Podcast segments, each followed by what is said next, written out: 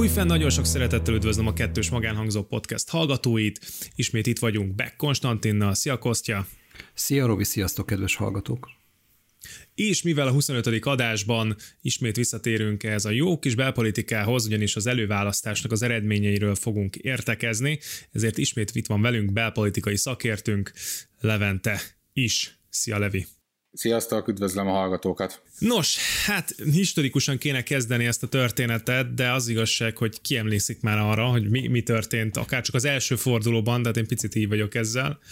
Ez nagyjából fessük fel, hogy hogyan alakult meg ez az előválasztás, hogyan jöhetett ez egyáltalán létre, és, és már most, most megjegyezném, és most leütnék egy nagy poént, hogy nemrég láttam egy mémet azzal kapcsolatban, hogy ja, az ellenzék mennyire ügyes és tehetséges, hogy még a saját általuk szervezett előválasztást sem tudják megnyerni. Ez jó. Legalább, legalábbis ami a második fordulós miniszterelnök jelölti választást illeti.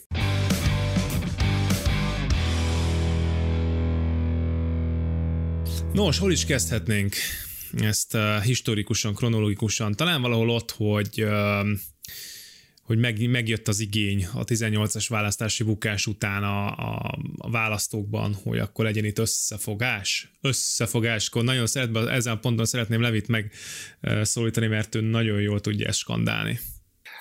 Igen, a ritmikus szóbelefolytás az elengedhetetlen, ami botokkal és bevásárlószatyrokkal élvezetesebb, de mivel egyik sincs nálam, így csak én tudom bemondani, hogy összefogás, összefogás, Megnyertük, megnyertük, és együtt elvesztettük.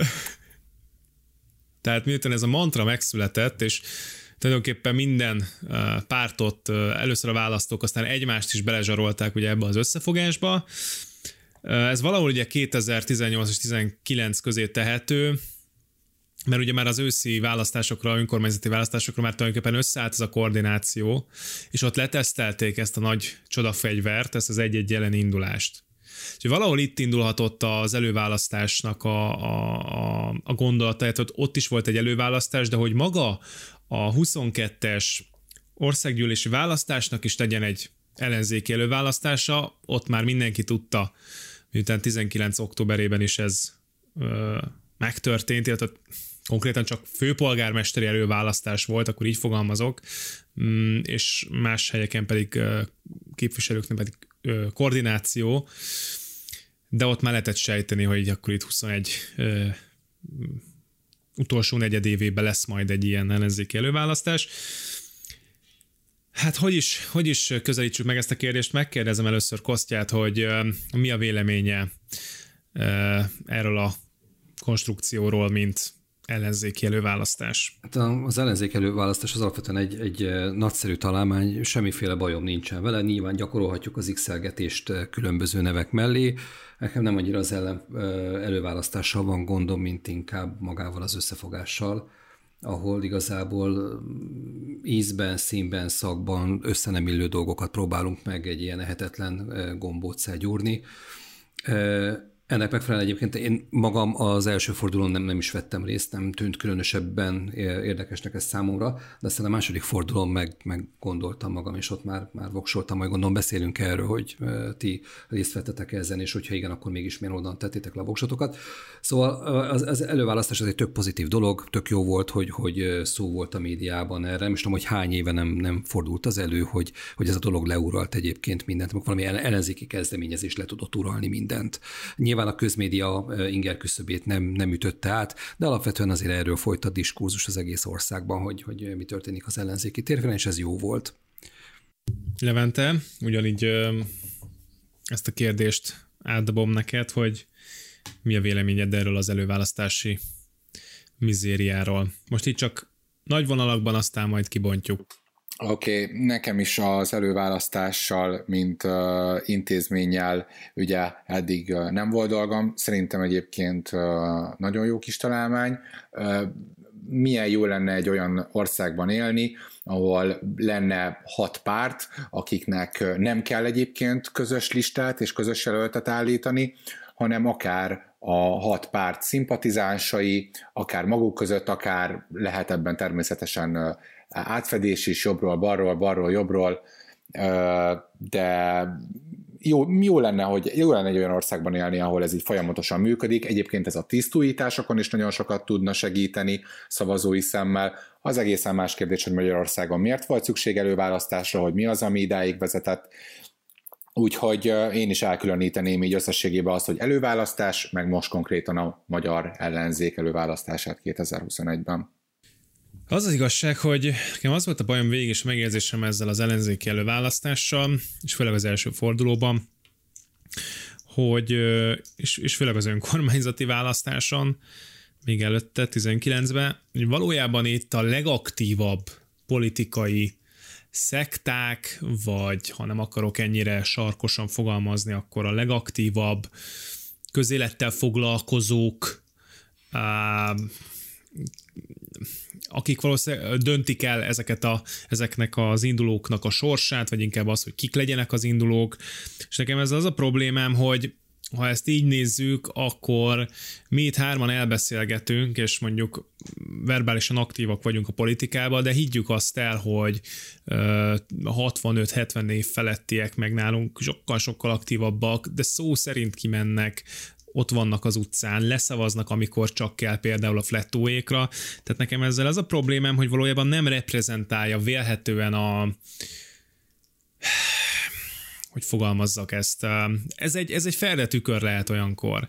És, és látszik is egyébként, hogy az előválasztás első fordulója, ahol egyébként a, alapvetően a képviselők sorsáról döntöttek, illetve az indulóknak a személyéről, hogy sajnos olyan emberek és olyan pártok tudtak uh, uh, több, több jelöltet szerezni és több helyen nyerni, akik nem biztos, hogy egy országos választáson ugyanennyire jól szerepelnek, már csak azért sem, mert magas az elutasítottságuk, és kicsi a szektájuk alapvetően, de ahhoz nem elég, vagy inkább úgy fogalmazok, hogy ahhoz viszont elég, hogy egy előválasztást meg tudjanak nyerni. Úgyhogy nekem ez ilyen szempontból nagyon ferde.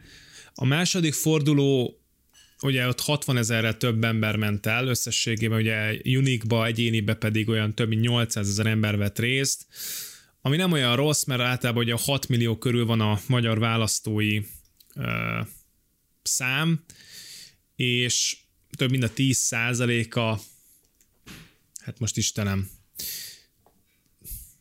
nem olyan rossz ez. Azt mondani, hogy azért végül a számok nem lettek annyira rosszak a szavazók mennyiségében, Inkább beszéljünk arról, hogy uh, ami, ami végülis a legérdekesebb ugye ebben a beszélgetésben, és aztán majd úgy is, mivel általában a műsorszerkesztésünk az uh, nem a legprofibb, úgyis csapongani fogunk, de beszéljünk a legfontosabb dologról szerintem, ami mindenkinek mozgatja a fantáziáját, hogy ki nyerte meg a miniszterelnök jelölti második fordulót, ahol ugye végül csak ketten maradtak állva, Dobrev Klára és a Márkizaj Péter és itt az utóbbi jött ki, győztesen és nem is kicsit. A vidéki területeket, zónákat, választási körzeteket nagyjából fele-fele arányba, de talán inkább Dobrev Klár oldalára döntötték el, viszont a Budapest az, az valami eszméletlen, óriási győzelem, talán csak egy körzetet vitt Dobrev Klára, és uh, hát ehhez kapcsolódóan rögtön meg is, be is hoznám azt, hogy Gyurcsány Ferenc már most uh, a szavazóit biztosította arról, most az, hogy ez csak kommunikációs fogás, vagy komolyan gondolja, ezt Fletóéknál sose lehet tudni, hogy mivel a parlamenti többség választja a kormányfőt, ezért várjuk ki még a végét, hogy Márki Zajból lehet-e miniszterelnök. Konkrétan ezt üzente Facebookon Gyuri Feri, úgyhogy én innen adnám a szót Kosztjának, hogy mit szól Márki Zaj Péter győzelméhez. De megmondom őszintén, Márkizaj Péterre tettem a voksomat, ugye az előbb mondtam, én csak a második körbe mentem el, és nem, és nem, nem azért, mert egyébként azt gondolom, hogy Márki Zaj Péter jó miniszterelnök jelölt, vagy akár jó miniszterelnök lenne. Tele vagyok a személyével kapcsolatos kétségekkel, problémákkal. Hát ugyanakkor a, a Dobrev Klárával, vagy hát inkább ne, ne, nevezzük a, a becsületes nevén Gyurcsány Ferenccel való összevetést, gyakorlatilag bármilyen szerves organizmus kiállja. Egyébként még talán Orbán Viktor is, bár talán itt rezekhet esetleg a léc tehát, hogy nagyon-nagyon könnyű dönteni a Dobrev Klára és a Márkizaj Péter között. Ugyanakkor abban nem vagyok biztos, hogyha mondjuk le kell, le kell majd szavaznom jövő tavasszal, és mondjuk lesz rá lehetőségem, hogy a két farkú kutyapártból juttassak be képviselőt a parlamentbe, vagy esetleg a, a, a Kovács Gergelynek a, a kutyáját tegyem meg miniszterelnöknek, akkor nem, nem arra fogok inkább elmozdulni, semmint hogy az összefogás jelöltjére, és ezzel Márki esetleges miniszter elnökségére szavazzak. Úgyhogy könnyű volt, én nagyon örülök a Márkiza győzelmének, azért örülök ennek, mert ez egy jelzés, egy jelzés annak, hogy, hogy tulajdonképpen az ellenzéki oldalon is van egy, egy meglehetősen nagy elégedetlen tömeg, akit nem lehet, nem lehet a, a Dobrev Klárának a, a pocsék színészkedésével e, megvezetni, illetve akik nem felejtik el azt, hogy 2006-ban, e, azt megelőzően, meg azt követően milyen ordinári dolgok e, történtek ebben az országban, amik közül akár egy is elég lett, le, egy, elég, egynek is elégnek kellett volna lenni ahhoz, hogy egy akkor egy náló miniszterelnököt megbuktassanak, és ezek egyike se volt ehhez elegendő, hogy Gyurcsány, Ferenc, Gyurcsány Ferencet megfektesse. Szóval a lényeg a lényeg, már Zajra szavaztam, örülök neki, de, de nem vagyok biztos benne, hogy jó miniszterelnök lesz, ha lesz. Nagyon tartózkodnék a messiás várásnak az ismérveitől és nem, nem is úgy tekintek a most már Kizaj Péter győzelmére, tehát ezt nehéz az eufóriából egyébként kilátni. Egyébként az a kemény, hogy néhány hónappal ezelőtt, mikor beszéltünk erről a témáról, akár itt adáson belül, mikor felmerült, akár Robival egy telefonbeszélgetés során a villamoson, hogy, hogy semmiképp sem veszünk részt egy, egy ellenzéki összefogásban, sem inkább megmaradunk a partvonalon, és, és beszéljünk csak róla, hogy ezzel is aktívak maradhassunk politikailag, de hát, hogy nem tudunk mi ebbe belefolyni, és bevonzott minket. Azért bevonzott minket, akárhogy is itt vagyunk hárman, mind a hárman részt vettünk rajta. A, a DK, a néhai MSP, meg, a, meg az SDS utód párt szervezésével azért részt vettünk mi is az előválasztásba, és úgy gondolom, hogy hogy ez nem, nem lenne így, hogyha nem lett volna ott a jelöltek között egy olyan ember, akinek legalább még nincsen olyan szinten összepártozódva a keze, mint a, mint a, a versenytársainak, aki ezekbe szintén részt vett, és elégedettséggel tölt el az, hogy most már tudom, hogy a villamoson, mikor hívom a Robit reggelente, hogy mi újság, és halkan beszélek, hogy nehogy megtámadjon valaki a villamoson, valamelyik szektatag, akkor most már kicsit bízom benne, hogyha mégis hangosan beszélnék, lehetséges, hogy lesz ott valaki, aki majd megvéd. Tehát, hogy egyre többen gondolkoznak úgy, hogy se ezt, se azt, se kólát, se fantát. Vizet, vizet kérek szépen. Vagy sört. Ugye az a probléma ezzel, én gondolkodtam ezen sokat, hogy azzal, hogy Márkizaj most miniszterelnök jelölt lesz, vélhetően rajta lesz az összes plakáton, vélhetően őt fogják az előtérbe helyezni, hiszen nem kis különbséggel verte meg Doblev Klárát, aki viszont meg szintén nem kis különbséggel nyert meg az első fordulót, tehát ez egy nagyon nagy politikai teljesítmény, nagyon nagy legitimációt ad Márkizaj Péternek, aztán meglátjuk, hogy mennyire tartják majd ezt tiszteletben a pártok. Én azt gondolom egyébként alapvetően, hogy itt iszonyatosan ö, nagy bajba vannak most a pártok ilyen szempontból. Ez egy elég komoly üzenet volt nekik, és ö, Hát ilyenkor döbbenő rá az ember, hogy azért annyira nem szeretik, alapvetően most így belegondolok, azért nem tudom, Kunhalmi Ágnes lennék, vagy Gyurcsány Ferenc lennék, vagy nem tudom még milyen ember lennék, azért az én nem szeretem a, a, a kampányidőszakot, meg a szavazósdit, mert bassza meg, az akár kétélű fegyver is lehet, de amikor elkezdem darálni évközben az ellenfelemet, a médiumaim, médiumokon keresztül, amiket pitorolok, vagy ami, ami baráti médiumok nyilván, vagy egyéb más módokon megvannak erre a politikai eszközök, úgy azért könnyebben tönkre lehet tenni valakit, és én azt gondolom, hogy a Márkizaj Péter most, most bele, most a Fidesz és a Feri találója között lesz, tehát és ráadásul az első, az első célpontként, és ha túl is éli, akkor egyfajta trójai falóként, most itt picit erősítve a Fidesz narratíváját, csak be fogja juttatni azért a, az ellenzéket. Tehát én azt tudtam mondani, hogy ha most Dobrev Klára lett volna a miniszterelnök előtt, véhetően a 22-es választást elveszítette volna az ellenzék, de talán nem lett volna kétharmada Fidesznek. Most azt mondom, hogy talán nyerhet az ellenzék, egyszerű többséggel, kétharmaduk azért nem lesz, de azért le, nyerhet talán így most egyszerű többséggel, mert azért az a fajta lendület, meg, a, meg, meg az új arcoknak a behozása, abban tényleg tud segíteni a Márkizaj Péter, és szerintem az, az egy nagy fegyvertényt fog jelenteni. Csak sajnos ezzel együtt az lesz, hogy több listás helye lesz a Feroéknak, több hely lesz így, több hely lesz úgy. Hát a Márkizaj Péternek most a megválasztása akkor lett volna nagyon ö, elementális elejű, és én összességében akkor örültem volna neki igazán, hogyha ő olyanokat ígér, hogy például nem lesz rajta Gyurcsány Ferenc a, a közös listán, például nem tudom, tehát, tehát egyszerűen olyan dolgokat, amik tényleg azt a garantálják, hogy nem fogják azonnal kipöckölni, vagy két év után, hogy megyesít a, a hatalomból. És sajnos én erre nem láttam a lehetőséget. Én azt látom, hogy most uh, volt egy ilyen felzúdulás, Egyébként főleg fiatalok, tehát én hallgattam ugye a szavazatok megoszlását, és offline szavazatokat is, szavazatokat is sokat kapott. Volt, hogy csak offline szavazattal is megverte volna a Klárát a Márkizai, de azért itt nagyon komoly 25-30, akár 50 százalékos arányba kapott online szavazatokat, és az az igazság, hogy ezért nyilvánvalóan ez ez azért azt predestinálja, vagy inkább az, az, azt mondatja velem, hogy ez, ez főleg 40 év alatti szavazóktól érkezett és, és arról azt lehet tudni, és ezt az elemzők mindenhol elmondják, körbeharsogják, hogy a fiatalok azokkal az a baj, hogy elpártolnak igen hamar, hogy azok flexibilisen szavaznak, egyszer ide, egyszer oda szavaznak, hogyha most a Márkiza éppen gerjed, de lehet, hogy áprilisban nem fog gerjedni, stb. stb. És akkor majd mi lesz? Úgyhogy igazából megkezdődött az ő politikai kikezdése gyakorlatilag 48 órával a győzelme után, Eddig azért egész, Kostya? egész jól megy neki.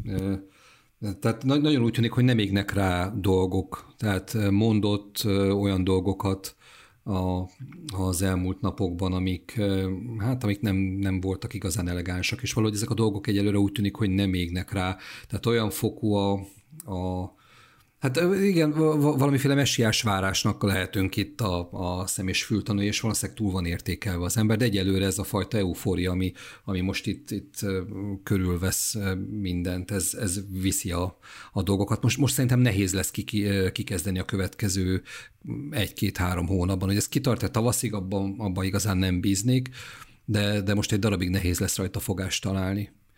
Az meg ugye mondtad, hogy az ellenzők azt mondják, hogy de a fiatalok azok, azok könnyen elpártolnak.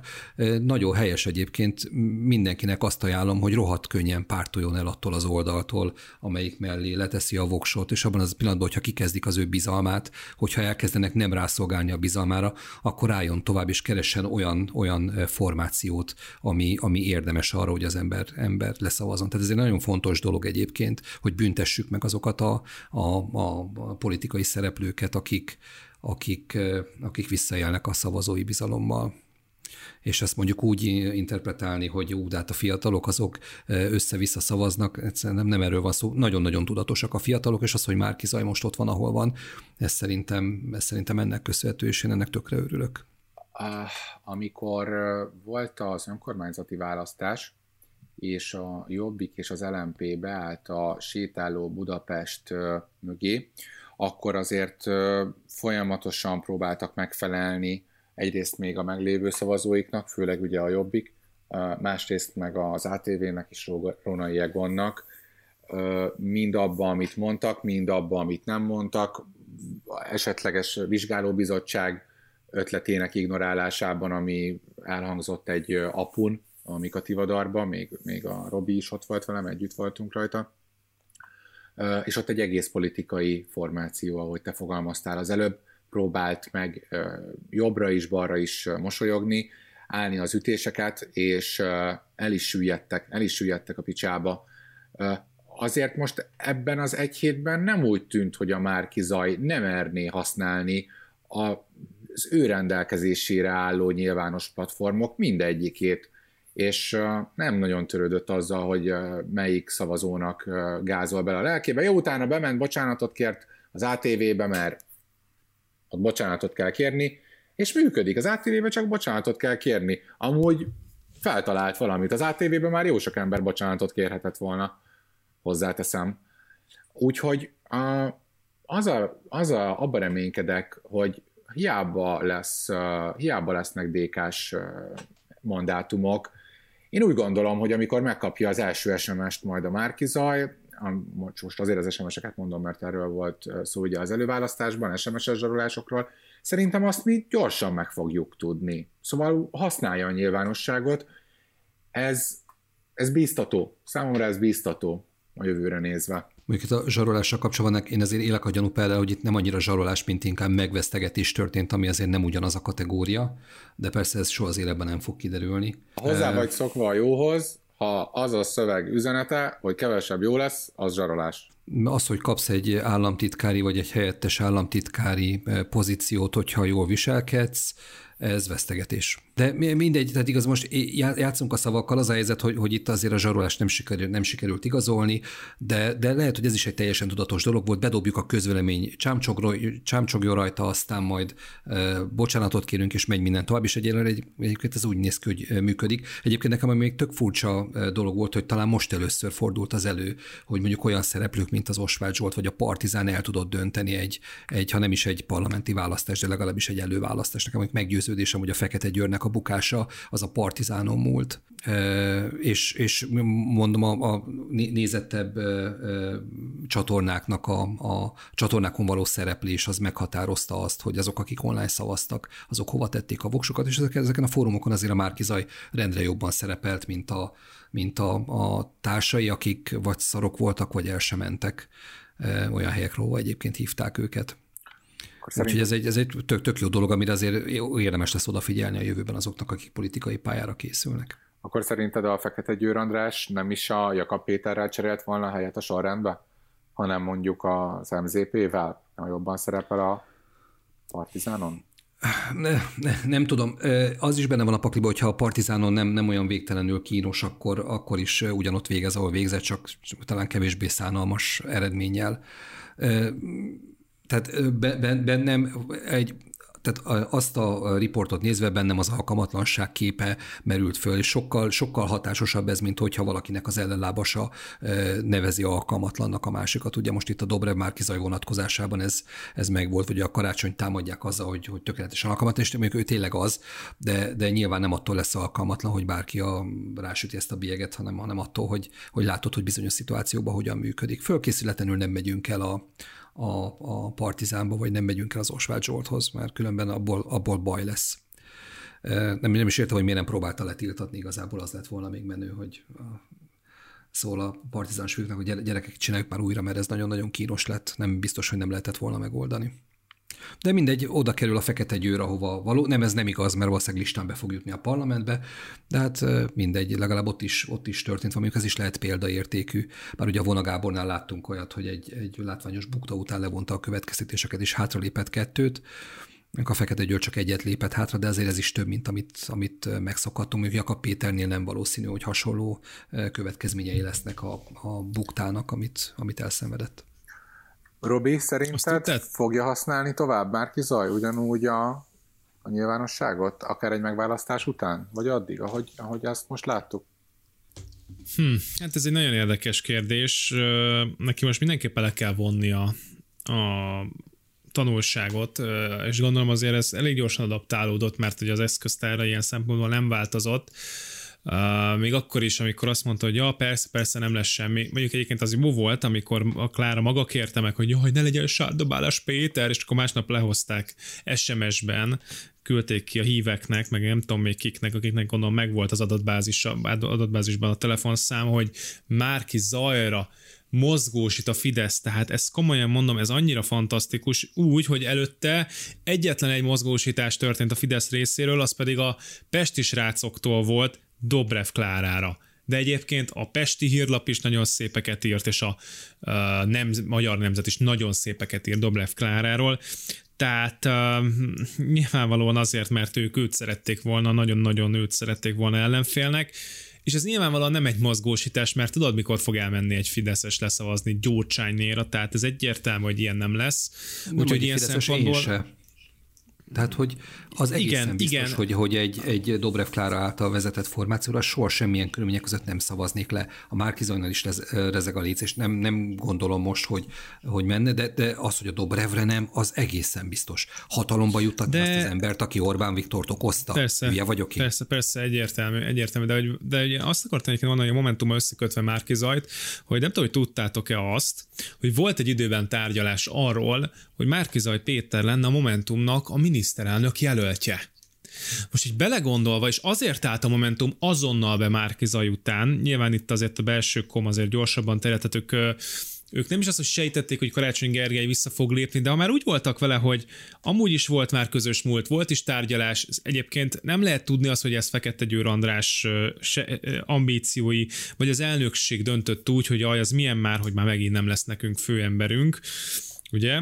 Úgyhogy elindították Fekete Győr Andrást, Egyébként szerintem András az azt rontott el, hogy ő, ő, na, ő, tehát ő tényleg, ő a klasszikus marketinges eszközöket használta, nagyon kevés vitába ment bele, de amikor belement vitába, nekem az szimpatikus volt, hogy ő mert, mert kezdeményezni, mert igazából neki nem volt veszteni valója, és pont ezért kellett volna minél inkább égetnie maga körül a, azok, azokat a politikusokat, akiknek meg van, csak ő annyira figyelt azért, hogy az a pedigree az ne sérüljön, hogy csak nagyon óvatosan mert a húrokat megpedzegetni. Ez képest azért a Márkizaj, például az RTL-es harmadik vitán, azért neki minden második mondata a 2010 előtti világra való visszautalás volt. Azért szerintem ez kurva jó. Tehát, hogy, hogy azért hogy azért ne felejtjük el, hogy mizu van gyerekek. Tehát lehet, hogy Tamás Gáspár Miklós bármikor elsiklik egy ilyen fölött, de mi lenne, hogyha mi szavazók azért, azért ne? És hogyha már, ha már mindenképp szükség van arra 200 ezer DK-s szerelmesre, aki szavazni fog a ferékre, jó, legyen, mert nyilván az is jó pár százalék. De akkor is legyen többségben mondjuk egy, egy, egy olyan ellenzék, ami, ami kritikus 2010 előttel is. Ja, az a nagy problémája viszont Márki Zajnak, hogy ezek a pártok, az LMP, a Jobbik és a Momentum, a Momentum kivételével, mert ők most erősek, de a Jobbik és az LMP, amíg még ezt képviselték, 2018-ban voltak utoljára erősek. És uh, ott jött ki az a számadat, hogy kb. 30% volt akkor ugye a Momentumnak, a Kutyapártnak, a Jobbiknak és az LMP-nek ugye a, a szavazótábora, és én azt mondom, hogy akkor és ott vagy azzal az erővel és azzal a pártoknak is akkor még volt ereje, és nem, nem tényleg egy ilyen, ilyen látszat dolog voltak, mint most, mert egy LNP abszolút már csak egy látszat, semmi több. És a jobbik is tulajdonképpen megkérdeződik benne, hogy egyáltalán egy önálló entitás, és tényleg nem egy, egy, egy, egy, egy egy, hogy, egy, hogy, egy, egy rosszabb képességű DK gyakorlatilag. Szóval a Momentumnak ez egy karakán és jó döntése volt, hogy kiállt a Márki Zaj mellett, és végül ez volt a jó és helyes döntés. Inkább arról beszéljünk, hogy szerintetek Karácsonyi Gergely miért léphetett vissza mert azért ez is egyfajta ö, ö, új dolog volt a, a, a politikában, hogy a, a végtelenül uh, szimpatikus és a végtelenül konszenzuális és mindenféle uh, závec kutatásoknak a all-time győztese valamikor nem, uh, ezúttal nem lett győztesként kihozva, és vissza is lépett. Szóval er- erről mi a véleményetek, Kostya? Ti láttátok ezt jönni egyébként? Nem. De én sem. És az a furcsa, hogy ha megnézzük a, a karácsonynak az elmúlt néhány évét, akkor pontosan lehetett tudni, hogy ez lesz. Minél határozottabban állít valamit a karácsony, annál kisebb valószínűséggel fog az a dolog megtörténni. A visszalépek majd, ha elüt egy villamos, az tudni, hogy lesz valami. Tehát, hogy, hogy azt nem értem, hogy én is azt mondom, biztos, hogy nem fog visszalépni. Tehát oda volt kódolva, azt mondta a fickó, hogy nem fogok visszalépni. Ebből már tudnunk kellett volna, hogy az ember tudja, hogy vissza fog lépni. Csak Gondoljatok csak bele az elmúlt, elmúlt néhány évbe. Mindig ez volt. Mindig, minden esetben. Mond valamit, majd megteszi annak a, a szöges ellentétjét, ami egyébként nem baj, mert, mert nem lett volna jó miniszterelnök jelölt. És és nagyon, tehát a Márki Zaja vannak a, vannak, vannak a legkisebb problémák, a karácsony nagyon-nagyon nagy bajok vannak, ami miatt ő, ő hát ha Dobrevi mélységekbe talán nem is ér le, de, de nagyon ott van, ott van a versenyben.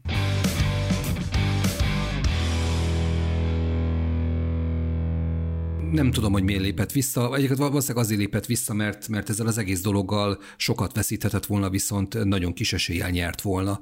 Tehát ugye, ha a Dobrevel popsizza, az nagyon-nagyon kellemetlen, és a reputációján azért ez egy komoly csorba. Hogyha az Orbán popsizzel, akkor dettó.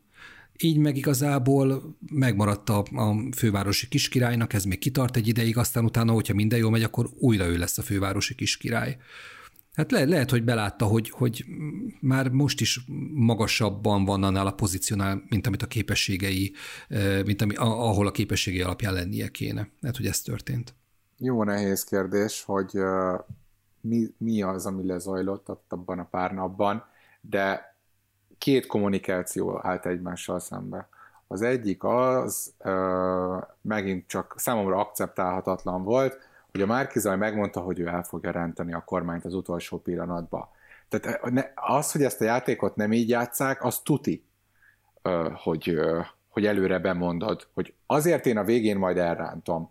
A, a másik kommunikáció megint akceptálhatatlan volt, hogy majd ha elüt a villamos, én amikor elütötte a villamos a Karácsony Gergelyt, én azonnal a Kosztját hívtam telefonon, és azt mondta nekem, és a Kostya így szólt bele a telefonba, hogy miért kell így beszélni az emberekkel, miért kell ilyen képekkel kommunikálni, és uh, hát mert azért, mert azért a nagyotmondást eltanulja a Gyurcsánytól. Tehát uh, tényleg, tényleg gyurcsányi kép ez a majd, ha elüt a villamos, és uh, igazából, ahogy itt, uh, ahogy itt teltek a napok, ő egyre arrogánsabb lett, a Márkizaj meg egyre jobban tettette a, az előzékeny hülyét, a, a, a szinte egyesi kommunikációt, aki, aki odatta a tört a Gyurcsány kezébe, meg megmutatta azt is, hogy melyik bordájába szúrja bele, és valahogy a hét felénél, ha jól emlékszem, hogy még a Závec Research is azt, azt mutatta, hogy Karácsony Gergelynek most nincs esélye valamilyen pozícióra, amit kinézett magának, inkább mivel szerintem ez egy döntő pont lehetett, inkább az a kérdés, hogy ez a mérés hogy született. Nem az, hogy Karácsony Gergő miért lépett vissza, mert egyértelműen sokkal nagyobbat veszíthetett volna, és most Magyarország egyik esélyes miniszterelnök jelöltje őt a beszédében államférfiként nevezi meg. Tehát a, a politikai reputációja az nő. Az biztos, hogy most nőtt. Á, inkább számomra az az érdekes, hogy e, hogy, hogy hogy ezek a mérések jöttek ki helyesen egyébként. És nem Karácsony Gergőt mérték, akik eddig mindig őt mérték az esélyesnek, bár, bár volt is, hogy igaz, volt is bennük igazuk, például itt van a, a budapesti önkormányzati választás, illetve az önkormányzati választás és a budapesti polgármester választás. Hát furcsa, nagyon furcsa, nagyon furcsa volt az a pár nap, de, de ráégett azért a gyurcsányi kommunikáció a Karácsony Gergelynek a körmére elég rendesen. Arról mit gondoltok, ugye, mint előbb a, a Levent említett, hogy a Márki Zaj mondta, hogy már pedig ő félre fogja rántani, akkor majd félre rántotta volna? Nem tudom. A Mert hogy tehát tulajdonképpen én, én, én, az első gondolatom az volt, hogy eh, basszus, tehát hogy nem lehetne, hogy egy politikus úgy működjön, hogy mond valamit, aztán tényleg úgy lesz. Már Kize is azt mondja, hogy félre fogom rántani a kormányt, aztán nem, nem rántotta félre. De hogyha belegondolsz igazából, nem azt mondta, hogy nem fogom ezt, a, ezt az ostoba csikengémet játszani, hanem annyit mondott, hogy ha minden kötél szakad, és a karácsony nem lép vissza, majd ő visszafog, és a karácsony visszalépett. Tehát, hogy ez, ez igazából nem azt jelenti, hogy, hogy hogy nem ahhoz tartotta magát, amit, amit először kommunikált. Nem, én csak azt mondtam, hogy ezt nem így játszák. De, de nagyon-nagyon bejött. És ne, ne, nem tudom, hogy ez mennyire volt egy tudatos húzás. Robi? Mennyire, mennyire egy, egy, nem tudom, hogy ez egy szimpátia keltő gesztus volt-e, nem tudom, hogy múltak ezen, ezen szavazatok, hogy így állt ehhez a dologhoz hozzá. Bár egyébként szerintem a korrekt dolog az lett volna, hogyha a karácsony nem lép vissza, akkor hárman elindulnak, és akkor tényleg rá van bízva a, a, a DK-s zombikra, meg mindenki más, hogy döntsék el, hogy ki lesz a miniszterelnök jelölt. Tehát én Márki Zajra nagyon haragudtam volna, hogyha, hogyha hogyha visszalép, és haragudtam emiatt a nyilatkozata miatt egyébként, mert akkor én teljesen meg voltam hogy győző, hogy hogy így kezdjük a játékot, akkor azt nem lehet megnyerni. Aztán meg úgy lesz, hogy a karácsony ez még olyan buta fiú, mint ami ennek, ami ennek teteti magát. Bocsi, mielőtt akkor Robi reagál, előtte még annyit hadd csatoljak már vissza, hogy viszont, hogyha ez így lett volna, akkor pontosan az jött volna ki a dologból, amit a Robi már az előbb említett, az a torz tükör, ami egy olyan képet mutat, amit egy nagyon-nagyon politikailag aktív tábor tud mozdítani, mozgatni egy ilyen kis lélekszámú választáson, egy egyébként parlamenti választáshoz tekintve, vagy, vagy ahhoz, ahhoz hasonlítva, már pedig ugye tudjuk, hogy pont egy DK-ra hasonló, a, hasonló, egy hasonló tábor van mögötte, és akkor tényleg mi itt lesüthetjük a szemünket, hogy hú, hát ezt tudtuk felmutatni itt 2010 óta ezt az ellenzéket, pedig valójában amúgy nem, nem sokkal jobbat, de azért nem. Csak éppen nincsen meg az a tábor, az a fegyelmezett tábor. És most már átadtam a szót Robinak. Igen, igazából az zavar, de végtelenül, hogy elkezdődött az a mantra, és nem tudom, hogy hanyadik nem újságcikkben találkozom ezzel, hogy Dobrev Klára bedobta ezt az égtelen marhasságot arról, hogy micsoda trumpizmust csinál a Márki Zaj, és sorra veszi át a független haladó objektív média ezeket a cikkeket egyébként, meg, meg, meg lehetséges, hogy ők is ironikusan használják, bár volt, amelyik nem. És ami még inkább zavar, az az, hogy most megmutatkozik azért a, a DK-s szimpatizánsoknak, és főleg ugye a DK politikusainak a demokratikus um, hogy fogalmazok, tehát hogy meddig tered az ő demokratikus, mi voltuk. Tehát mindenhol ugye az hallatszódik, hogy, és ez és ilyen, és ilyen DK-s értelmiségiektől, hogy hát ez a ez a kormányfői megválasztás, ez majd, ez majd odébb van először, koncentráljuk azzal, hogy a jelöltek szintjén legyenek többen, és akkor majd talán meglátjuk, hogy lesz-e miniszterelnök Péter. És az jutott erre eszembe, hogy azért kíváncsi lennék, hogyha Klára nyerte volna, meg akkor is így állnának ehhez hozzá, véletlenül nem. És még hogyha igaz is ez a dolog, és már, már itt ez az első, a nulladik lépés, ahol a DK meg a Jobbik meg tudja majd pucsolni ezt az egészet, mert nyilvánvalóan nekik lesz többségük az ellenzéken belül is akkor mi a fenéért rendeztük meg ezt a második fordulót. Tehát, és ezt itt konkrétan egy nappal az előválasztás után képesek ilyen arcok benyögni, meg, meg Gyurcsány Feri bácsi is benyögni. De nekem az is megfordult a fejem, hogy itt egy, egy nettó trollkodásról van szó. Tehát most ne, nem állítom, hogy, hogy ezt még a Gyurcsány sem lépné meg, mert nyilvánvalóan nincsen nincsen semmiféle, nem tudom, morális erkölcsi tartása az embernek, nem köti a saját szava, nem köti igazából semmi. Hát egy, igazából egy darab szarról beszélünk, nem, nem, tehát hogy, hogy csak úgy van, fogod, lehúzod, de valahogy mindig visszabugyog. Uh, hova is akartam ezzel ki? Úgy mindig felháborodok, most is felháborodtam, amikor ez a dolog eszembe jutott. Szóval le- lehet, hogy a, hogy a fickó ezt nem gondolja komolyan, csak trollkodik, és húzza az idegeket, és akarja tematizálni a közbeszédet pont ugyanazokkal az eszközökkel, amikkel a, amikkel a Fidesz is szokta. Nem tudom. De benne van egyébként a pakliba az is, hogy, hogy ez teljesen komolyan gondolja, és a Márkizajból nem lesz miniszterelnök jelölt. És ugyanúgy, hogy eddig nem volt semminek, semminek következménye, amit a Gyurcsány csinált, ezután se lesz ennek semmi következménye, és igazából nem is bánom. Mert De egy 800 ezeres előválasztásnak a, a végeredménye és, és validációja sem köti a, a, azt is fél év Ez múlva, nagy, nagyobb otrombaság lett, jó, ez nagyobb otrombaság lett volna, mint az összödi beszéd, a rendőrattak, vagy az, hogy, hogy nem takarodott el hát a pozícióból mindezek után. De és annak sincsen következménye. Az ország legnagyobb ellenzéki pártjának a, a vezetője és a leendő, frakció, hát a leendő frakció vezetőjéről beszélünk. Tehát, hogy, hogy és mi van akkor, hogyha Gáz. mi van akkor, hogyha túl sokat 2010 előtt tizett a Márki Zaj?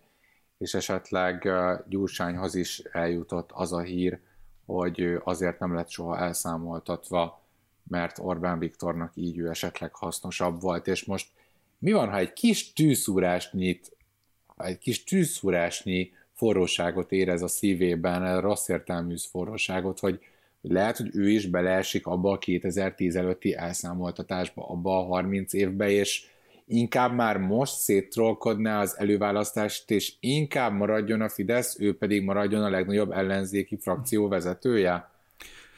A hajtegyek fel egy kérdés, Levente, te hiszel a 2010 utáni elszámoltatásban? 2010 utániban? Tehát Utáni. Tehát már... Hiszel, hogy lesz, hiszed, hogy lesz a 2010 utáni időszakra vonatkozható elszámoltatás, hogyha ne Isten, vagy ha adj Isten, egy Márkizaj vezetésével fölállt kormány kezdi meg a működését? Lesz ilyen? Uh, úgy gondolom, Sokat hogy... gondolkozó rajta, tehát hogyha nem, nem egyértelmű a válasz, akkor nyilvánvalóan nem lesz. Várjál, én, Kostya, én... várjál, várjál, várjál, csak, be, csak gondolkozok, mielőtt beszélek egy pillanat. Úgy nem szoktam. Azért, azért tartottam szünetet. Úgy gondolom, hogy ahhoz képest, hogy Orbán Viktor azzal az egyik érettel fürke forradalmat okozott, hogy elszámoltatja igenis a 2010 előtti világot és a 2006-os rendőrattaknak a felelőseit. Én úgy tudom, hogy a Márkizaj Péter egyébként már most hódmezővásárhelyen visszaperelt néhány millió forintot fideszesektől, fideszes képviselő, mármint fizete, fideszes pénzkiosztásból és visszaosztásnál történt dolgot ő már felkutatott hódmezővásárhelyen, és vissza is perelt. Szóval már volt rá, volt rá kísérlete, lehetséges, hogy országos szinten is elindulna valami. Nem, nem gondolom azt, hogy egyáltalán nem lenne belőle semmi. Nem tudom, hogy sikerülne, nem tudom, mi a módja, de igen, úgy gondolom, hogy lesz rá téve lépés. Úgy gondolom.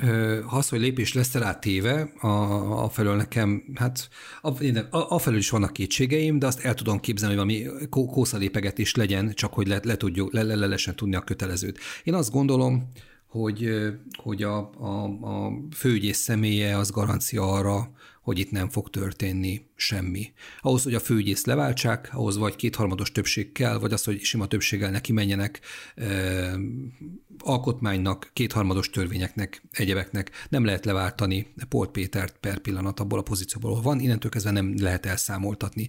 Esélytelen, hogy ezt megtegyék szerintem. Már pedig, ha 2010 után nem fogják tudni megcsinálni, akkor a 2010 előtti dolgokra vonatkozóan se fogják tudni megcsinálni. Szerintem igazából nem is, nem is akarják ennek a, ennek a fenyegetőzésnek, hogyha de még ez annak is gyenge, ennek szerintem nincsen fedezete. Neki fogsz menni Márkizaj Péterként a, a, az összefogás legnagyobb politikai ö, erejének. Neki fogsz menni Gyurcsánynak, amikor ő az egyetlen, amikor gyakorlatilag meg tud pucsolni téged viszonylag könnyen és gyorsan. Nem, nem tudom, hogy, hogy hogyan tudna ez a dolog működni elegen van abból, hogy elszámoltatást ígérnek úgy, hogy, hogy ezt nem lehet megcsinálni. Itt nem olyan módon lettek százmilliárdok ellopva, hogy az, hogy ez egy egyszerű bírósági tárgyalás után, mit tudom én, lehessen ítéletet hirdetni, és embereket rabláncon lehessen elvezetni. Nem tudom, Orbánt. Tehát körülbelül annyi a realitás, Körülbelül annyi a realitás, hogy be tudnak lépni esetleg a főügyészséghez, itt az európai főügyészséghez, és akkor kvázi onnantól, most nem tudom, hogy utólagos normakontroll minden esetben él-e, vagy, vagy tud-e élni, de esetleg onnantól lehet majd valami kicsit, kicsit talán szigorúbb helyzet, de azért azt látjuk, hogy tőlünk keletre még a románoknál is voltak tisztogatások, Szlovákiában is ö, nem teljesen hihetetlen ö, ez a dolog, de az biztos, hogy ö, azért ennek megvannak a korláta és határai, tehát nem az a fajta populista, hú, itt azonnal börtönbe dugjuk három nap alatt, egyébként ezt, ezt, ezt Fekete Győr András mondta, felcsúti per három nap, stb. Tehát azért itt próbáltak egymásra licitálni eh, ebből a szempontból a felek, ami elég szánalmas volt, és talán ez az, amiben szintén különbözött tőlük Márki Zaj Péter. A DK mindig diktálta a, az ellenzéki politikai mainstreamet. Ezt próbálta Jakab túlvölteni, erre próbált Fegyőr ráigérni, de ugyanazon a húron játszottak. És ehhez képest jött Márkizaj Péter, aki viszont ö, módjával szállt be, azért maradjunk annyiból, hogy nem szállt be ő be teljes mértékben, tehát nem, nem osztotta az adópolitikával ö, kapcsolatos kérdéseket, ezt az elszámoltatást is, hogy persze a tolvajok, bla bla bla elmondta, de azért a főügyészség volt az, ami itt a főüzenet volt. És egész egyszerűen az, ami elhagyta a száját, az sokkal-sokkal hihetőbb volt. Most az nagyon nagy kérdés, hogy ez a státuszából fakad, hogy ő egy párton kívüli ember, vagy pedig vagy pedig az, hogy, hogy, hogy tényleg az ő személyéből fakad ez az egész. Ezt, egyébként hozzáteszem, hogy Puzsérék is anti-establishment embernek hívják, és nekem van egy olyan rossz hírem, hogy ez lehet, hogy az ő abban a fogalmi keretrendszerben igaz, amiben ők ezt használják, de aki ugye az Osváth Zsoltnak az interjúját is meghallgathatta, a Márkizaj Péter az gyakorlatilag évszázadokra visszamenőleg egy értelmiségi, illetve arisztokrata családból származik. Most nem tudom, hogy mi az establishment, ha nem ez. Tehát milyen tehát ez, ez az, tehát persze, ezen belül is, meg felül is vannak ö, érdekkörök, én nem ezt mondom, de de az, de számomra az az anti-establishment, aki mondjuk egy első generációs értelmiségként ténylegesen egy maximum polgári anyagi háttérrel rendelkezik, most én nem tudom, hogy a Márkizaj Péter feltétlenül ennek megfelele, vagy ez ennél azért magasabb az ő, de van egy olyan, de, de, de hallgatva az ő ö, múltját, és ahonnan ő indul, mint, mint ember, az egy jó, az, az maga az establishment, az maga a leg, legmagasabb magyarországi ö, ö, felső közép, ö, vagy hogy mondják ezt, ö, kla, ka, klassz, vagy hát ö, értitek, hogy mire akarok kiukadni. Úgyhogy ö, ezt, ezt egyébként én elsősorban most kritikának fogalmazom meg azokkal szemben, akik azt gondolják, hogy ő egy teljesen anti-establishment ember. Tény és való, hogy mást és máshogyan képvisel, össze, összetéveszthetetlen vagy hogy, hogy fogom, hogy nem, összetéve, nem, összetéveszthetetlen volt. Tehát Fekete Győr Andrást én össze tudtam téveszteni Jakabbal, a Jakabot össze lehetett téveszteni a, a, a, a, a Klárával, pff, fú, nem tudom, volt egy Karigeri nevezetű emberünk, és na, hát ezt el is felejtettem, hogy ott volt, annyira szürke zóna. Ehhez képest a Márkizaj pedig teljesen más, más szint adott ennek az egésznek, úgyhogy szerintem ezért szavaztak rá alapvetően ennyien, mert kitűnt ebből a tömegből. Hát ezen az alapon akár nem tudom, hogyha oda jutottam volna, korán is szavazhattak volna. Én azért bízom benne, hogy, hogy annál többről van szó, mint hogy kitűnt a, kitűnt a tömegből. Nekem a legnagyobb bajom egyébként az ő személyével az, hogy, hogy Márkizai Péter egyáltalán nem tartja aggályosnak azt, hogy, hogy egy jogállami keretek között megtartott választásokat tervez megnyerni, majd utána az első mozdulatával a jogállami kereteket fölrúgva a korábbi kormányzatoknak a, a korábbi kormányzat által hozott alkotmányt és a, a, a már előbb említett kétharmados törvényeket, jogszabályokat, nem törvényeket ö, ö, meg semmi is akarja tenni, amit egyszerűen nem látok, hogy, hogy hogyan lehet megtenni, és nem látom azt, hogy milyen, milyen alapon lehet ezt megoldani, és ez megmondom őszintén, ez engem őszintén riaszt, mert ez egy olyan precedens lesz, ami, ami, ami aztán innentől kezdve semmit nem fog jelenteni a kétharmados felhatalmazás. Én azt gondolom, hogy lehet elszámoltatni, és lehet, lehet alkotmányozni, de az úgy működik, hogy, hogy kétharmados többséget szerzünk a parlamentben, semmilyen más módon nem megy. Vagy forradalmat csinálunk, de hát ugye ahhoz is kell egy, egy nagyfokú társadalmi támogatottság, nélkül nem megy, és, és ez per pillanat nincsen, tehát elég szűk többsége lehet az ellenzéknek, hogy egyáltalán lesz többsége, ami most azért még eléggé, eléggé bizonytalan. Szóval ne, ne, engem per pillanat a Márki Zajba ez, ez bosszant a legjobban. Tehát nem igaz az, hogy ő nem szállt fel az elszámoltatás vonatra, ő is, ő is fölugrott erre a dologra. Azt mondta, hogy ez az ezer éves Magyarországnak a legkorruptabb rendszere, ami létezik. Nem tudom, hogy ez igaz-e egyébként, de biztos ott van az élvonalban, és teljesen igazat adok Kostya, egyrészt riasztó lehet az a, az a jövőkép, ami, ami egy sima többséggel alkotmányozó esetleg vagyonokat elkobzó, majd még a fegyveres erők, akik nem tudom, hogy akkor ki ez lesznek lojálisak, esetleg az utcán megjelenő képei, ezek, ezek tényleg riasztóak, de odáig feszítette a, az állampárt a, a, a, a húrt, hogy nem lehet valamilyen szinten az embereknek ezen felével nem kommunikálni, hogy itt lesz valamiféle következmény, és ez viszont tényleg populizmus, ez tényleg egy populista dolog, de, de, de látni kell azt, hogy milyen kicsi az a szoba, ahol, ahol Orbán Viktor engedi játszatni jelenleg őket. És uh, emlékszel arra, mikor, mikor beszéltünk, és, és mondtam, hogy, hogy hogy igazából ezt az egészet azért teszem, mert, mert Orbán Viktor belekényszerít, amikor elmegyek az előválasztási sátorhoz sorba állni, és belekényszeríti a jelölteket. Oké, okay, tudom, hogy alapból ez a politikai divat, de belekényszeríti a, a, a, a, akár a Márkizaj Pétert is abba, hogy valamilyen szinten kommunikáljon az embereknek ez, ez, az, ezzel, ezzel az elemi igazságérzetével, hogy itt valamiféle következmény lesz, mert valamiféle következménynek lennie kell, persze eddig sosem volt, de tényleg egy, egy ilyen kényszerhelyzetet látunk, és igen, akkor lenne, akkor lehetne igazán kihúzni magát az embernek, ha még ilyenkor sem kommunikálna az embereknek a kvázi rosszabb felével, ami, ami, ami ide vezethet. De azért ő óvatosan fogalmazott, óvatosan fogalmazott ezzel az alkotmányozós dologgal. Ő azt mondta, hogy igazából annak kéne utána nézni, hogy mi az, ami, amit legitimnek lehet tekinteni, aztán az is lehet, hogy csak játszott a, a szavakkal, és lehet ezt csűrni, csavarni, itt kétharmad kell. Egyébként szerintem ahhoz képest, hogy az ellenzék eddig hozzáállt a választásokhoz 2014-be, 2018-ba, előtte 2010-be, most jóval nagyobb esélye van, és úgy gondolom, hogy megnyerni egy választást, és kétharmadot szerezni, az, hogy mondjam, a, a megnyerni a választást sokkal nehezebb, mint amúgy már onnan elérni egy kétharmadot.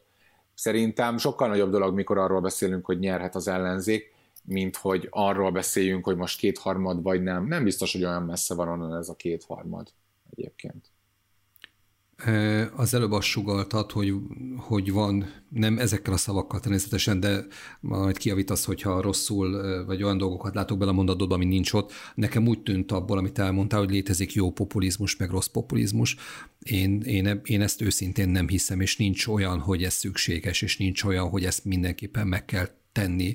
A populizmus az, az, az igazából az ostobák társadalmában működő, működő dolog, és ezzel lenézzük a saját választóinkat, hogyha ugyanazokhoz az eszközökhöz nyúlunk, mint, mint, mint azok, akiket éppen lekészülünk választani, vagy lekészülünk váltani.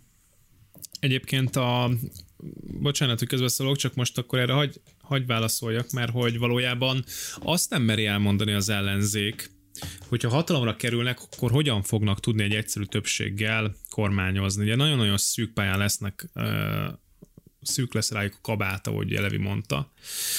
És egyébként Jakab Péterem ugye elszóltál magát, csak szólok, vagy, vagy talán Dobrev Klára volt, és ráadásul az Osváth Zsoltinál. Nekem se ragadt volna meg akkor, hogyha nem személyesen ültem volna ott a stúdióban, és hallottam volna ezt. Ugye nem tudnak mit mondani az embereknek, mert valóban a, a jogállamiság deficit, és az egyéb olyan dolgok, amik vagy ehhez kötődnek, mint például hogy a médiatanács megléte, Polt Péter leválaszthat, leválthatatlansága, ezek ugye mind kétharmadhoz vannak kötve, és még abban ők maguk sem bíznak abban, hogy lehet kétharmaduk. Ha, lennek, ha bíznának ebbe, akkor azt mondják, hogy kétharmadunk lesz, és ezt megcsináljuk, lol. Oké. Okay. És azt mondják, hogy egyszerű többséggel fogják ezt megcsinálni. Na most Nem fogják megcsinálni vélhetően, viszont elmondom, hogy mit fognak csinálni, mert ők maguk mondták el, csak nem figyeltünk oda erre. Azt mondták, hogy egyszerű többséggel lehet új adókat bevezetni, és ezt szó szerint mondta most, vagy Jakab, vagy Dobrev. Én egyébként inkább Jakabot mondanám, csak egy kicsit összefolynak, nem, nem is tudom, hogy miért.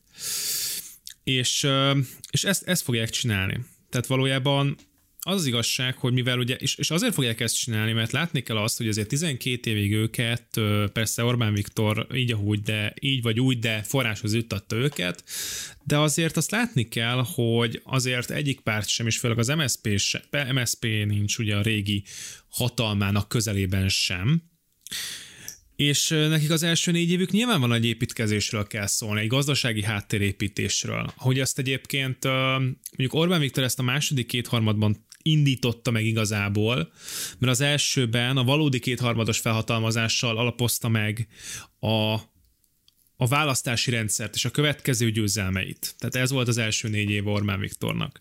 És a második kétharmadtól jött a gazdasági hátterországépítés. Na most mi, ha egyszerű többsége lesz egy jelenlegi ellenzéki kormánynak, nagyon szűk lesz a keresztmetszet, viszont adókat egyszerű többséggel is át tudnak ütni új adókat, Úgyhogy nagyjából ezt fogják csinálni szerintem, így próbálják meg majd a, az országot irányítgatni, és erre meg azt tudom mondani, hogy ez nem fog tetszeni az embereknek szerintem alapvetően. Meg, megint le vagyunk, alapvet, le vagyunk nézve. Tehát itt arról van szó, hogyha, hogyha valaki a kormányra kerülése után adót akar emelni, akkor azzal kell kampányon, hogy adót fogok emelni, mert ezért, meg ezért, meg ezért erre szükség lesz. Ha nem választanak meg, hogyha a társadalom úgy dönt, hogy, hogy testületileg menetel a, a szakadékba, akkor ennek kell megtörténnie. Tehát elsumákoljuk ezt a tényt, ugyan Márki Zaj mondta, hogy talán az első előválasztási vita, hogy nem, nem beszélgetünk adóemelésről, ezt azonnal ellenünk fogják fordítani a fideszesek. Tehát értem, hogy ez nem egy, nem egy pozitív üzenet, de ez picit ahhoz hasonlít, mint a, mint a, a Sétáló Budapest program, ami egyébként nekem, nekem nagy szívügyem. Tehát meg kell mondani, autósok, szopni fogtok.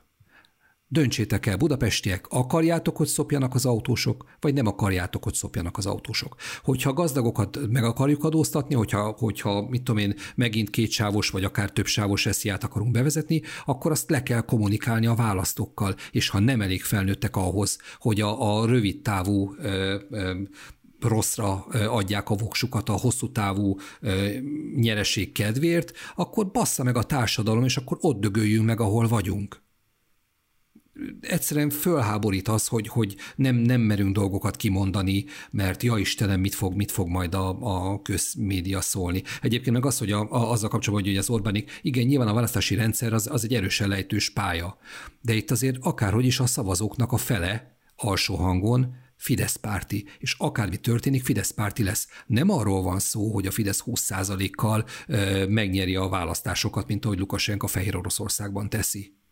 Nem erről van szó. A társadalomnak a fele azt akarja, mint a Fidesz akar. Hogy akarunk, hogy, hogy akarjuk megsemmisíteni a Fidesznek az alkotmányát úgy, hogy a választópolgároknak a fele azt akarja, hogy ez az alkotmány fennmaradjon? Ez nem igaz, Miért nem? hogy a társadalomnak a fele. Ez nem igaz. Ne, ne, ne, nem igaz, hogy minden második el. Tehát, hogy ha össze fogod számolni a, a szavazatokat, jó eséllyel körülbelül, tehát ha a szűk többsége lesz a, Na várjál, az várjál, hány ember az azt jelenti, Hány ember, hány, ember, hány ember szavazott a legutóbb, mikor, hány százalékos volt a szavazási részvétel, amikor, amikor 2018-ban mm, nagyjából, nem emlékszem, talán 75 százalék? Részvétel 70,22 százalék. Én most csak a szavazókról beszélek. Jó, akkor, akkor őt, akkor őt ugyan, az, ugyanakkor akkor a része az... szavaz Orbán Viktorra, ha ma kéne szavaznia, szavazó, de, szavaz de a Orbán Viktorra, mint az nem társadalom, a szavazók az még nem társadalom, az én a társ... de, de, azokkal nem foglalkozunk, akik nem szavaz, azokkal nem tudunk mit kezdeni, tehát be, beleszámolhatjuk de őket elkezdtek is. A... Emberek, elkezdtek emberek most uh, és igenis ezért, és ezt ebben most megvédem az ellenzék előválasztást, olyan emberek álltak most sorba a sátraknál, akik még életükben nem szavaztak. Valami gerjed. Nem azt mondom, hogy ez a Márkizaj Péternek a, a, a, a kizárólagos eredménye, és nem is azt mondom, hogy esetleg véletlenül beletévedjünk megint csak egy messiás várásba, de hogy ö, valami most felgerjedt, az tuti és igenis olyan emberek is szavaznak, akik eddig nem mentek el, igenis olyan emberek, akik soha nem szavaztak volna a Fideszre, elmondják, hogy mármint bocsáss meg, olyanok, akik már rég nem szavaztak a Fideszre, mert már kiábrándultak belőle, elmondták, hogy ha most egy, esetleg egy Dobrev Klára nyer, akkor megint elmennek, leszavaznak a Fideszre. Olyan véleményt is hallottam, hogy aki nem szavazott volna baloldali összefogásra egy Márkizaj Péter vezetéssel, akár most még ezt is meg tudja tenni. Nem azt mondom, hogy itt most van egy recept, csak azt mondom, azt akarom mondani, hogy valami most gerjed, valami most történik, ezért csak attól óvnám magunkat, hogy a szavazókat társadalomnak hívjuk, mert nem, nem erről van szó, és új szereplők vannak, nem csak politikailag, hanem a szavazóbázisban is egyébként. Oké, okay, elfogadom, pontatlanul fogalmaztam, igazad van, nyilván a társadalom az nem a, nem a szavazók, de alapvetően a szavazók döntik el, hogy milyen összetételű lesz a parlament. Azok döntik el, akik elmennek szavazni. És én kívánom, jó, ez nem igaz, nem biztos, hogy akarom, hogy kétharmada legyen egy olyan formációnak, aminek a legerősebb ember egy Gyurcsány Ferenc, de mindegy, higgyünk abba, hogy Márki Zaj ügyesen tudja navigálni ezt a eléggé kurta furcsa hajót, amivel most így minnyáján ülnek, menjenek rá arra, hogy emberek kétharmadot kell szereznünk. Mi a francia nem lehet azt kommunikálni, hogy ha azt akarjátok, hogy valami változzon, akkor nem elég megnyernünk a választásokat, kétharmaddal kell megnyerni. Gyertek el szavazni, hogy kétharmadunk lehessen. Ne ígérgessük Pol Péternek a, a rabláncon való elvezetését, vagy ne, ne, ne ígérgessük azt, hogy majd a NAV-val fogjuk sakban tartani a fideszes oligarchákat. Azt kell kommunikálni, hogy ha nem nyerünk kétharmaddal, akkor, akkor olyan, az olyan, mintha nem is, nem is nyertünk volna. De eddig, az, ellenzé, de eddig az ellenzéki szavazókkal kommunikáltak, és itt licit verseny volt amit még mindig a Márkzai tudott legalul hangolni, és így is nyert. Most kezdenek el kommunikálni a többi, az, az, az egész, az össztársadalom szavazó rétegével. Tehát amit történt, amit te hiányolsz, abból még amúgy nem múlt el egy perc sem, de nem akarom védeni őket, de ebből még nem múlt el egy perc sem. Tehát ez most indul. Eddig licit legyen, volt. legyen igazad, Levi. Igen, a legutóbbi választásokon 5,5 millió ember szavazott, és abból 2,6 millióan szavaztak a Fideszre. Most legjobb számításaim szerint ez ugye a felesem a, a szavazóknak. Úgyhogy erre azt tudom mondani, hogy akár reális esélye lehetne a, két, a kétharmadra is az ellenzéknek, de ők nyilván sokkal többet matekoznak ezzel, ezzel kellnek, ezzel fekszenek, és én nem hallottam, na, sok-sok hazugságot és sok-sok uh, ferdítést, populizmus, nagyotmondást, de azt, hogy kétharmaddal tudjanak nyerni, azt viszont egyáltalán nem látják maguk előtt. Úgyhogy De akkor lehet, hogy nem, nem kell, nem kell ezt a dolgot erőltetni. Akkor nem kell, nem kell előválasztani, nem kell. Tehát, hogy ez az egyetlen egy cél, amit érdemes lenne megfogalmazni, aminek neki lehetne menni. És ezt kell kommunikálni. Ehelyett hazu, haz, hazudozunk össze-vissza, olyan dolgokat helyezünk kilátásba, meg nyilvánvalóan nem fognak tudni megtörténni a, a legaljasabb érzéseinkre, a bosszúvágyunkra, a vérszomjunkra appellálva kommunikálnak velünk. Hát basszák meg.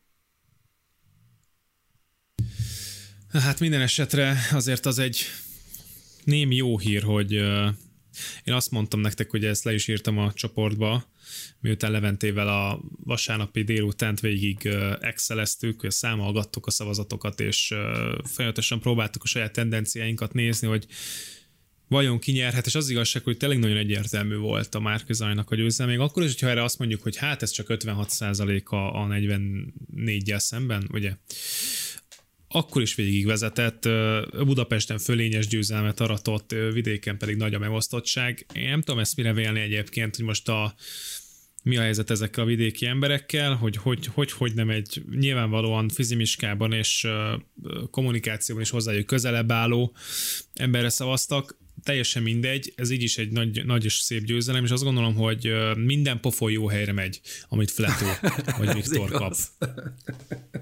jó, ezt aláírom. Úgyhogy, úgyhogy Úgyhogy ilyen szempontból ez egy nagyon pozitív végeredmény. Most én nem tudom, hogy ellenzékváltásról vagy megújításról lehet-e szó, mivel alapból nyilvánvaló volt az is, hogy csak olyanok kerülnek már abba, alapból az előválasztásba, akik az establishment részei, úgyhogy én ezt nagyon nehezen tudom elhinni. Nyilván az, hogy a Momentum új arcokból áll, az igaz, nekik egy egész szép frakciójuk lesz, de ezen kívül igazából az, hogy, az, hogy persze azok ki, hogy újak és tiszták és makulátlanok, ez csak abból foghat, hogy ők sem politizálnak olyan régóta, de hát ez, ez nagyon hamar bemocskolódhat, ugyanis nem nagyon látom azt, hogy ők, ők, ők minőségben elkülönböznének, legfeljebb csak időben különböznek el ezektől a pártoktól, és hát igazából nem tudom, szóval az a baj, hogy én azt látom, hogy, és főleg az önkormányzati választások után, hogy nagyon nehéz elképzelni azt, hogy ezek együtt fognak kormányozni, de tényleg, tehát ez, ez és, és, és, és még önmagában az, hogy, hogy, hogy, hogy vannak és kormányoznak, és akkor, annó az MSZP, SZDSZ is biztos sokat vitatkozott, bla, bla, bla, de azért az mégiscsak két párt volt, nem pedig hatnak kellett össze, illetve nyilvánvalóan előbb-utóbb ebből is két párt lesz, az biztos, mert a DK az, az magába fogja olvasztani az LMP-t, az MSZP-t, és hát az a nagy kérdés, hogy a Momentum magába tudja majd olvasztani mondjuk a Jobbiknak egy részét. Ez a nagy kérdés. De én azt látom, hogy amúgy is nehéz lenne hat pártot koordinálni, akkor is, hogyha nem lenne semmifajta külső fenyegetés, de hát könyörgöm, ott lesz egy, egy Fidesz háttérhatalom. Úgyhogy én most igazából ez egy másik podcastnek a témája lehet, de de stratégiailag, ha abban gondolkodunk, hogy mi milyen ország, hogy tudnánk egy olyan országba élni, ahol ezek egymást blokkolják, van egy amúgy is kormányzó képtelen, vagy legalábbis nehezen kormányozó képes több párti koalíció, és mellette egy maffia háttérhatalom, és ami még nehezíti a dolgokat, hát kösz. Hát ki mer erre leszavazni? Igen, ugye a pakliba benne van, hogy egy ordinári nagy, tehát még hogyha meg is nyerik a választásokat, egy, egy elbaszott, rosszul, négy, négy év rossz kormányzás azért vissza fogja hozni Orbán Viktort, és, és a, megint négy év múlva még nehezebb lesz elzavarni, ha egyáltalán el lehet valaha zavarni. Lehet, hogy tényleg a koleszterin fogja maximum elvinni, addig itt marad a nyakunkon. Tehát, igen. Tehát, hogy, hogy e, ugye ezt is látni kell, hogy megvan annak a veszélye, hogy egy alkalmatlan formáció kerül az ország vezetésébe, és ez a veszély, ez ugye megint Orbán Viktor, tehát ahogy Gyurcsány egyszer már okozta Orbánt, ez simán benne van a pakliba, hogy megint, megint fogja is. És én azért annak jó esélyét látom, hogy, hogy nem lesz érdekelt abba, hogy a Márkizaj kormányzás az igazából flottul menjen és szét fogja trollkodni ezt az egészet, és mind, minden, minden eszköze megvan rá, hogy ezt megtegye, és minden hatalma megvan rá, hogy ezt, ezt megtegye. Én, Na mindegy, ki, ki, kíváncsi leszek. Szerintem amúgy a hatpárti kormányzás, bár ez a hat párt, inkább mondjuk úgy, hogy ellenzéki összefogásos kormányzás, mert most nem tudom, hogy ilyen párbeszédet, meg együtt, vagy nem is tudom, hogy ezeket most számoljuk Hát vagy a szocialistákat is már nem biztos, hogy... Na mindegy, egyébként nekem tetszett az MSP bosszúja, uh, ahogy beállt Márki Zaj Péter mögé, nem, nem mint hogyha tám- támogatásomat élveznék, csak ahogy azért azért őket jól lebontotta a fletó. Ö, Kostya, te szeretnél meg reagálni a Robinak erre az anti-establishment ö, Nem, szerintem na, a, a, amit elmondott, az egyébként nagyjából pontos, bár én a, az arisztokrata fölmenőket, vagy a, a több, többet generációs értelmiségi létet nem tartom problémának. Ez sokkal inkább probléma az, hogyha mit tudom én, valaki a, a párpolitikába töltötte az elmúlt 10-20-30 évét, Nekem ez egyébként jobban fáj. Még annyit szerettem volna ezt hozzátenni, hogy ami marha fontos, hogy igazából a legkisebb vagy a legkevesebb erőforrásból gazdálkodó jelölt húzta be végül az előválasztást, ami megint csak egy intőjel, ugye az Osvágy Zsolt az ingyen, ingyen van az elmenetel. Ugye javíts ki, Robi, hogyha tévedek, gondolom ott, ott nem, nem, nem, fizet, nem fizetnek a résztvevők azért, hogy ott legyenek, nem, és talán a partizánnak se és kell a se. jattolni. Tehát újra kell gondolni azt, hogy érdemes-e a, a Facebookra tolni a, a lóvékat, inkább jobb elmenni egy-egy olyan százezes nézettséggel bíró csatornára, ami, ami igazán nyom alatba, és amit azok a, az emberek, akik számítanak itt most és a politikailag tudatos fiatalokat, azok követik. Értem. Viszont, uh, bocsi, még akkor ezt tegyük már rendbe, hogy a Márkzai Péter 10-20 évet már eltöltött pártpolitikába? Nem, nem, nem, tehát é, hogy éppen oda akartam kilukadni, hogy, hogy nekem az nem fáj, hogy valaki arisztokrata felmenőkkel rendelkezik, vagy többet generációs értelmiségi. Tehát az jobban fáj, hogyha valaki pártpolitikusként végig asszisztálta a rendszerváltás utáni időszakot. Értem, értem, értem, értem, értem. Oké. Na, azt gondolom, hogy nagyjából amit a előválasztásra lehetett, azt, azt megbeszéltük. Én azt gondolom, hogy érdekes választás elé fogunk nézni. Talán most így 12 év után először lesz valódi verseny. Én ezt el tudom hinni, vagy képzelni. És hát Márkizaj Péternek innen is nagyon sok kitartást lehet csak kívánni, mert az, hogy Flettónak és Viktornak is egyszerre van most az első, első számú közellenségek listáján rajta Márkizaj Péter, azért ez egy kiváltság, azt kell, hogy mondjam, és ugyanakkor egy nehéz teher. Nem csodálkoznék, hogyha valami még április előtt ledarálódna, bár egyik, egy, eddig úgy néz ki, hogy golyóálló a csávó, de ki tudja, hogy meddig. Úgyhogy, úgyhogy én személy szerint csak ezt tudom neki kívánni, és nektek pedig köszönöm szépen a észrevételeiteket és a és a, hogy megosztottátok velünk ismét a gondolataitokat, Kostya, illetve Levente. Mi köszönjük, nagyszerű volt. Köszönöm a meghívást. Na, nagyon szívesen találkozunk veletek, és legközelebb addig is kövessétek a Kettős Magánhangzó podcastot a kedvenc podcast applikációtokon keresztül, és találkozunk közelebb. Sziasztok! Sziasztok, kedves hallgatók!